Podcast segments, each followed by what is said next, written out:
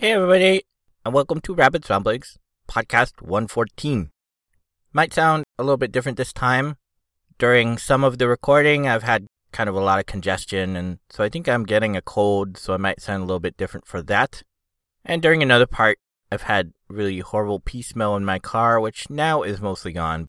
But I did record a couple of the sections in sort of a different place in my car, so I had to hold the microphone a different way, so I might sound a little bit different in those sections. This time, I talk about Borderlands 2 expansion, Tiny Tina's assault on Dragon Keep. Poker Night 2 was on sale, even though it's really cheap normally. I picked it up on sale, so I talk about that. World War Z is now out, so I went to see that and I talk about that. And Oz the Great and Powerful came out for physical media, so I rented that and I talk about that in the last section. Enjoy the show!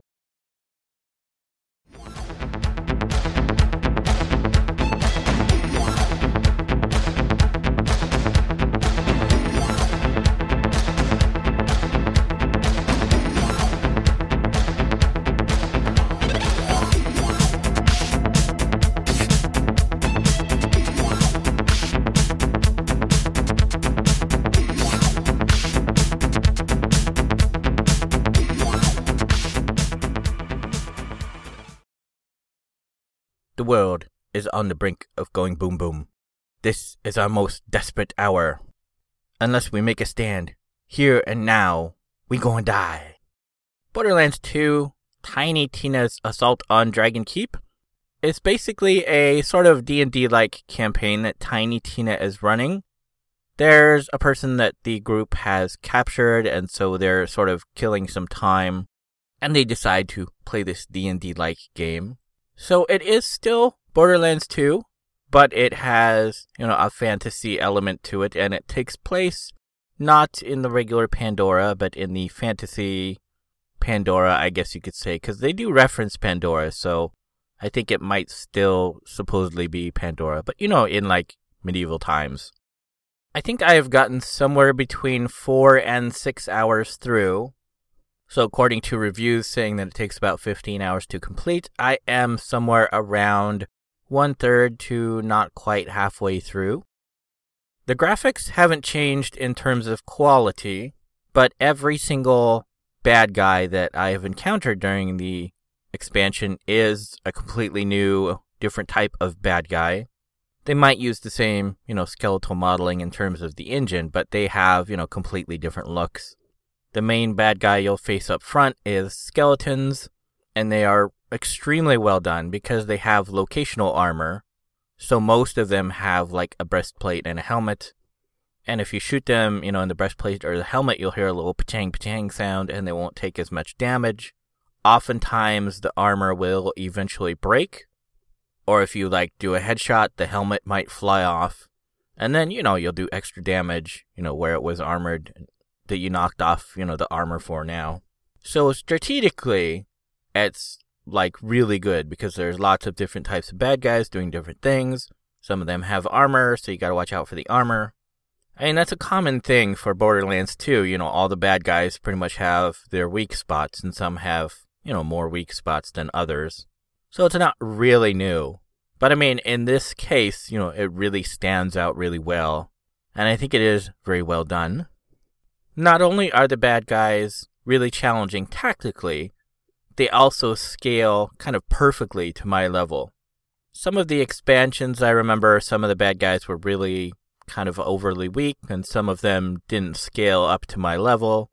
I don't know, you know, if I happen to be, you know, where Tiny Tina's adventure takes place in terms of level, but everything has scaled, you know, exactly to my level.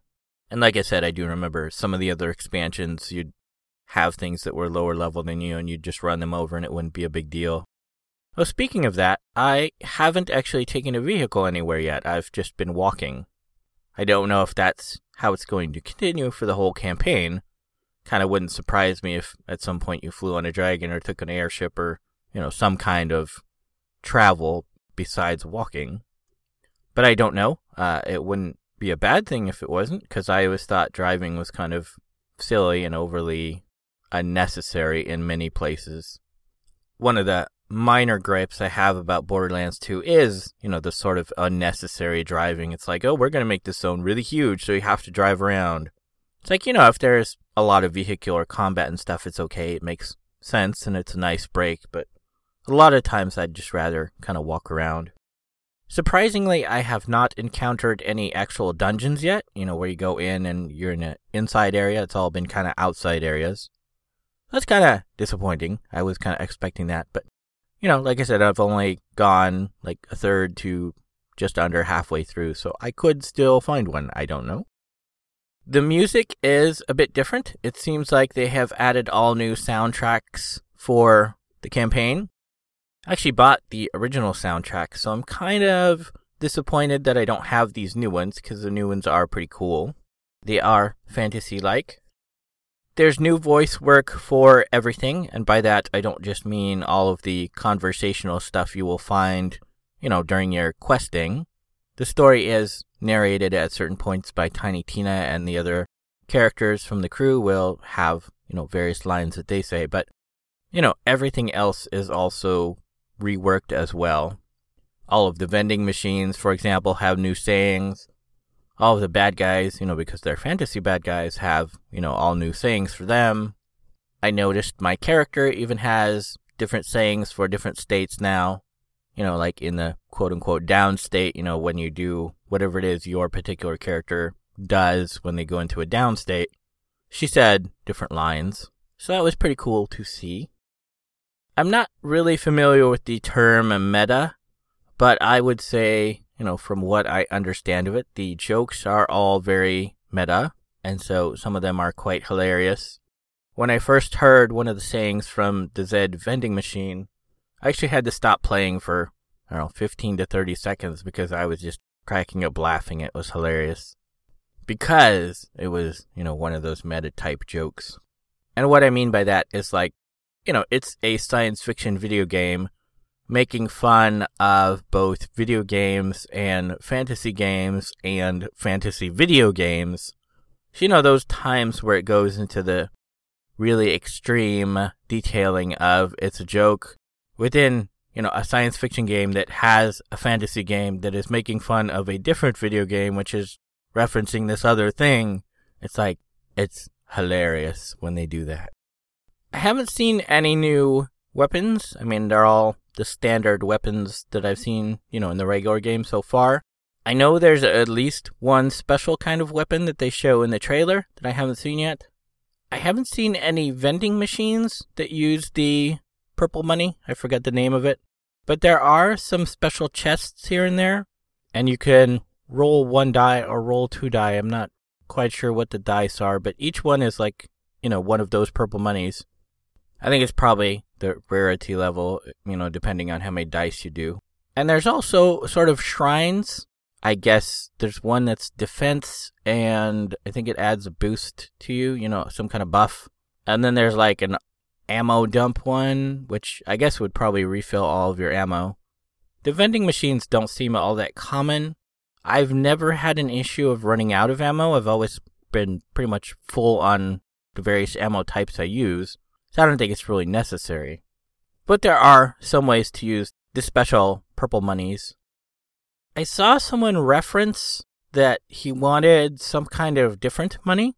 You know, as per the Torgue expansion, it you know, had its own kind of currency, and you could only use that currency in their special vending machines in that expansion. So having something similar, you know, wouldn't really surprise me at all for Tiny Tina's expansion. But I don't think I've gotten any of that special money yet. And so, you know, I don't know what he is selling because he wouldn't even let me look at whatever it is he's selling until I had some. So I'm not quite sure what's up with that. But it does seem like there is the potential for special money and it uses, you know, the purple money in, you know, good ways. Doesn't seem like you're just kind of, you know, wasting it. It seems like slightly more interesting ways. Like I said, I've probably only played four to six hours so far, but I would say if you are a Borderlands 2 player and you at least are okay with fantasy settings, you should pick it up. If you enjoy fantasy settings, especially role playing games, as much as you enjoy Borderlands 2, you should absolutely pick it up. Don't hesitate. Go get it right now. Because I think so far it is absolutely the best Borderlands 2 expansion I've played, and possibly one of the best expansions I have played for any game, you know, in my entire life, as it were. And I highly recommend it. I wanna hold them like they do in Texas, please. Fold them, let them hit me, raise it, baby, stay with me. I love it. Love game, intuition, play the cards with spades to start. And after he's been hooked, I'll play the one that's on his heart. Oh, oh, oh,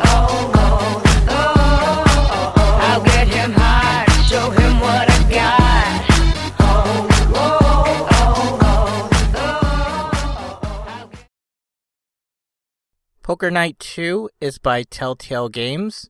It is about two months old. I'm not really that into poker, which is why I didn't pick it up at launch. It is only, I think, like five bucks normally.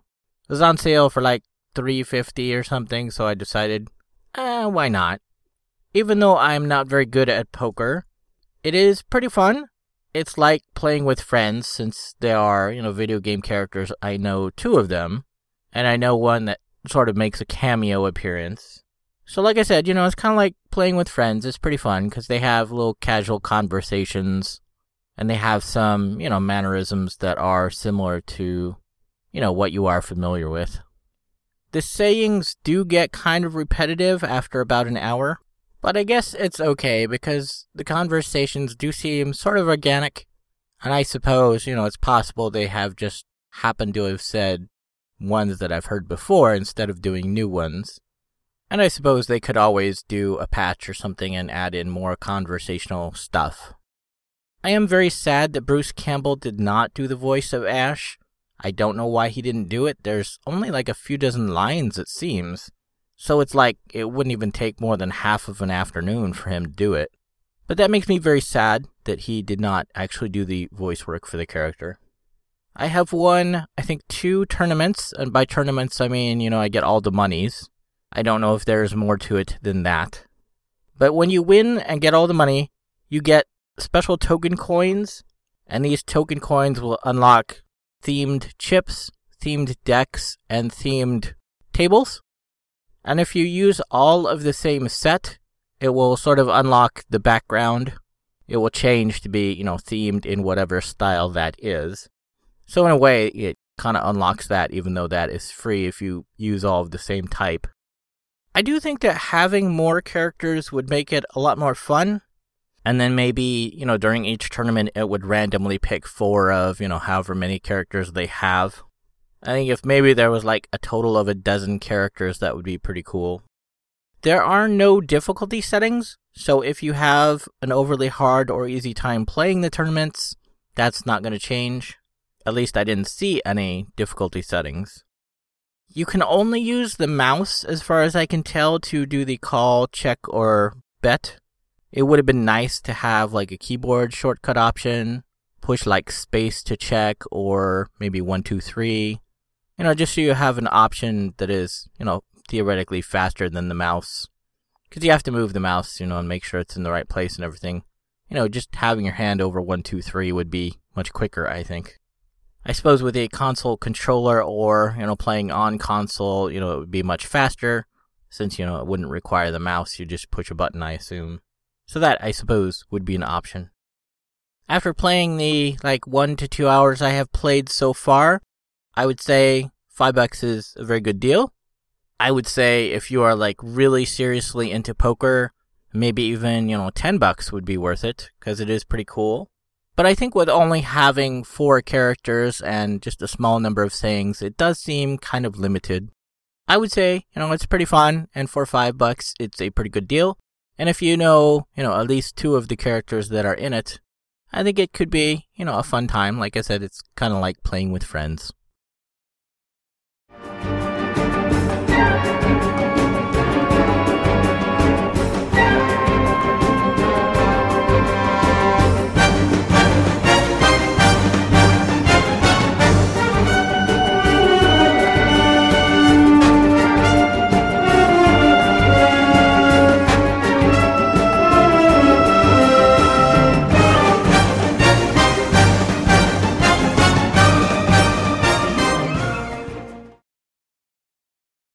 I saw World War Z in real 3D, not IMAX 3D. It is a zombie movie, but it's not a typical one. The zombies don't really have any super special powers. They do have this sort of leap that they use. But other than that, they're pretty much just regular people that are, you know, zombie ish. I suppose you could say they are the fast zombie type. The movie pretty much starts off pretty quickly. We're into the zombie apocalypse, I would say, within the first maybe 15 minutes or so. The origin is kind of unknown. They are assuming it is some kind of virus strain. And the bulk of the movie is the main character trying to track down, you know, where it started and what's going on. And the theory is if they can find its origin point, they could find how to stop it. We don't know his exact position. I don't think it's ever said, but he works with the World Health Organization. And it's kind of a big deal in the beginning that he stopped working for them and he didn't want to do that kind of work anymore. And why is he going back to doing it? Not quite sure what that's all about, as it kind of just seems to slow the story down. But it was kind of implied that he worked in some kind of, you know, disease control sort of capacity and he didn't like doing it because he was in various war zones and now, you know, he's in this zombie world war and they're asking him to do his old job. The graphics are simply amazing. Everything looks completely real. All of the 3D is not like flying out in your face kind of, you know, over the top 3D. It's all, you know, as I say, real world 3D. Does add an element to depth in scenes like, you know, when there are helicopters flying over the city and you're looking down at 11 billion zombies. You know, it does look 3D and it looks accurate to what it would look like in the real world. So I would say, you know, if you can see 3D, I would highly recommend it. In the scenes where the zombies are closer up and it's just a few of them, and it's more likely to be just a person with regular makeup, that also looks really amazing. And I suppose it could just be, you know, a person with a mask on and they 3D render his zombie face. But, you know, it's the same super high level quality as they are far away. I would be kind of interesting to see a behind the scenes thing that showed, you know, how many were actual real actors and how many were just rendered zombies. Because it is just mind boggling how many zombies they have moving around in the scenes where there are, you know, so many people and so many zombies. The action is very believable and almost completely non stop. It's some pretty tense stuff. And it's scary in the there's always kind of tension in what's going on to the world kind of way. It's not trying to gross you out or jump at you from behind a door to just make you go, ah! You know, it's trying to scare you due to tension and, you know, confusion about what's going on with the world and how do we solve this zombie plague. In terms of my rating system, I would say go see it if you are very into zombie or apocalypse films. But if you feel just kind of meh about one or either of those aspects, I would say go ahead and wait for it on rental. It's a great movie, it's a great story. I would recommend seeing it in theaters because there are so many zombies. You know, they get really small, might be kind of hard to see on the small screen. But in terms of seeing it, you know, as something you're just kind of going to watch and you want something kind of actiony and you're not all that into it, I would say, you know, waiting for a rental is okay if you don't want to spend the money for, you know, full price movie. I would say you don't need any popcorn because it is very actiony and very intense like. And I would say you can go and see it with friends or alone. It's totally up to you. I don't think the experience would be enhanced or made less by, you know, doing either of the choices. In addition, I would say I liked it pretty good, but it's not one I think I would see again in theaters. I mean, there's very few I actually would.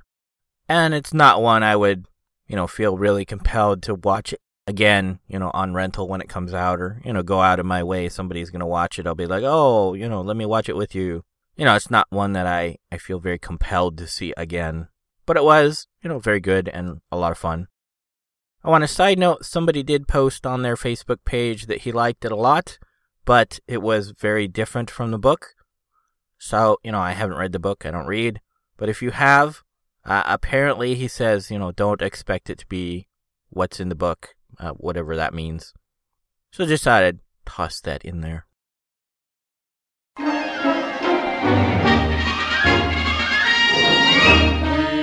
We're off to see the wizard, wonderful Wizard of Oz. We hear he is a wizard of whiz, if ever a whiz there was. If ever, oh ever a whiz there was, the Wizard of Oz is one because, because, because, because, because, because, because of the wonderful things he does.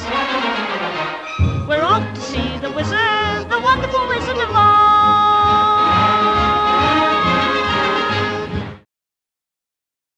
Oz the Great and Powerful is now out for rental or purchase.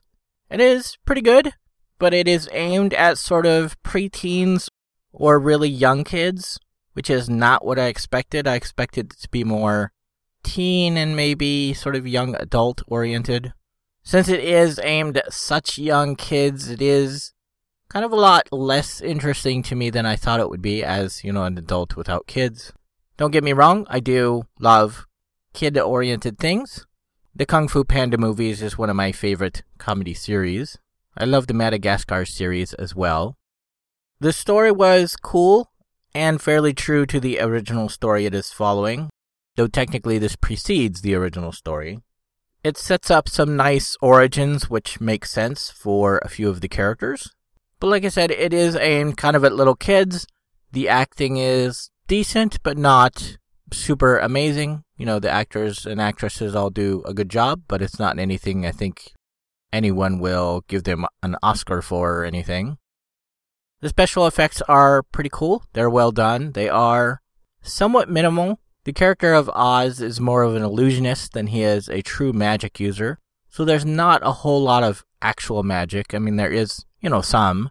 And the world of Oz is very cool, but it's not gonna like amaze you with how cool the special effects are, I don't think.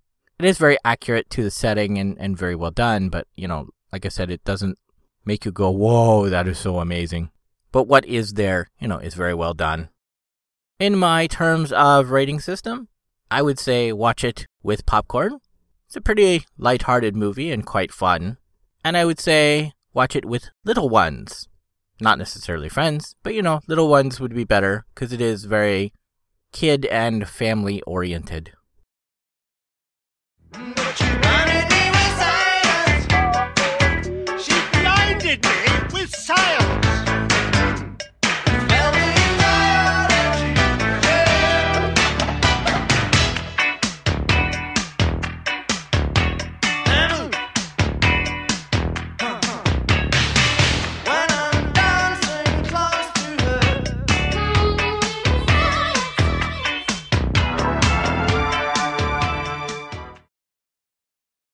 In hardware news, the NVIDIA GTX 760 has launched.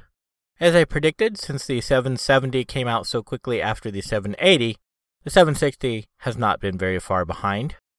It is a solid mainstream card which will give you high settings in all of your games, and most of the cards are around 250.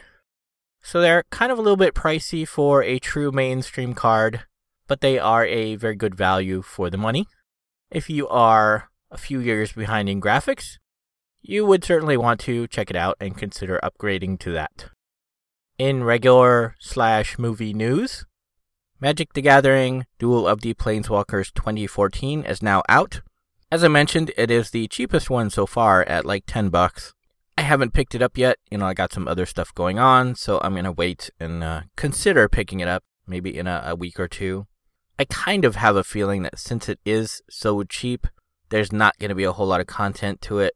So, you know, since I picked up the last one and I played through the main campaign and then I pretty much stopped playing, kind of, you know, hesitant to do that again. Even though it's really cheap, you know, I, I do like something with at least a little bit of potential replayability and not something, you know, I play through once and then don't ever play again. The Lone Ranger is due out on July 3rd, which is just a few days after the podcast launches, because I guess it's going to launch, you know, Wednesday before 4th of July weekend. That's one I've kind of been on the fence about. I mean, it looks pretty amazing and pretty cool, but I don't know. I mean, it just looks like so much action. It it doesn't look like there's much there besides the action. So I don't know. On the one hand, it does look like it would be really good in 3D, but on the other, it just looks like you know it's just gonna be action. Mind you, I have you know nothing wrong with action. A lot of the movies I go see are you know a lot of action. But I don't know. Regular Lone Ranger doesn't seem very interesting. If it's like alternate universe, steampunk kind of Lone Ranger, you know, that would be like, oh yes, I must see this. Regular Lone Ranger, I don't know. It's just old western. Doesn't seem that interesting to me. I might have my mind changed and, you know, go see it soon. But I don't know. Uh, I will decide later. RIPD is due out on July 19th. Looks pretty cool. I keep meaning to check if it was originally a comic and keep forgetting to check. I mean, it's not really important, but it seems like one of those things that, you know, it would be. Because it seems kind of like Men in Black mixed with Ghostbusters. So it doesn't seem like a completely original idea. It seems like a couple of ideas that were fun that somebody mixed together. But it does look, you know, very cool, and I am, you know, anxious to go see it. Looks fun and interesting and kind of hilarious. So that's all the news this time.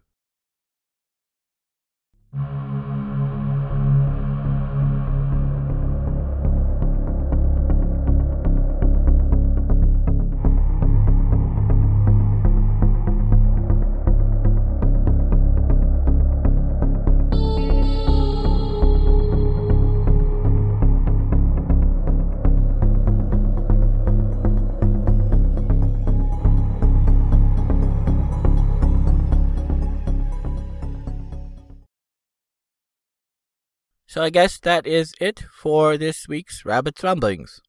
Hopefully everybody's having a good time. I guess uh, this is the last podcast before 4th of July weekend. My next one will come out like just after 4th of July weekend. People might even be still doing 4th of July weekend stuff when it comes out and not care so much. So, uh, happy 4th of July to all the peoples. And, you know, be safe, because people are not so safe and not paying as much attention to all the things as they should. So be safe, and hopefully everybody will have a good time. And I will see you next time. Okay, thanks. Bye.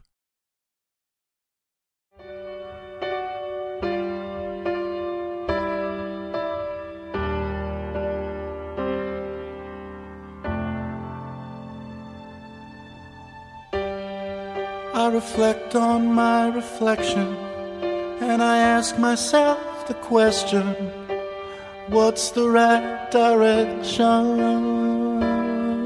to go? I don't know. Unless we make. Borderlands 2 Tiny Tina's Assault on Dragon Keep is basically the. the. Um, the as well as Madagascar. I love the Madagascars. I love the Madagascars. But, no, I kind of described it already. Duh. Oh! Oh, oh, oh, ooh. Oh, E, oh! Oh, I'll get 'em hot, show 'em what I've got. Poker face. You have been listening to Rabbit's Ramblings. If you would like to see the show notes or feed the bunny by sending a donation, you can find the show website at www.rabbit.com slash podcast slash rabbitsramblings.html. If you would like to send me an email, you can do so at rabbit at rabbit.com. If you friend me, you can also post on Facebook at rabbit.com. You can follow me on Twitter and YouTube at rabbitdot.com. It's rabbit.com, but with not a period. When you type Rabbit's Ramblings, don't use the space, and be sure to put the number one in place of I whenever you type rabbit. Rabbit's Ramblings is copyright 2013 and is released under a Creative Commons Attribution Share Alike license.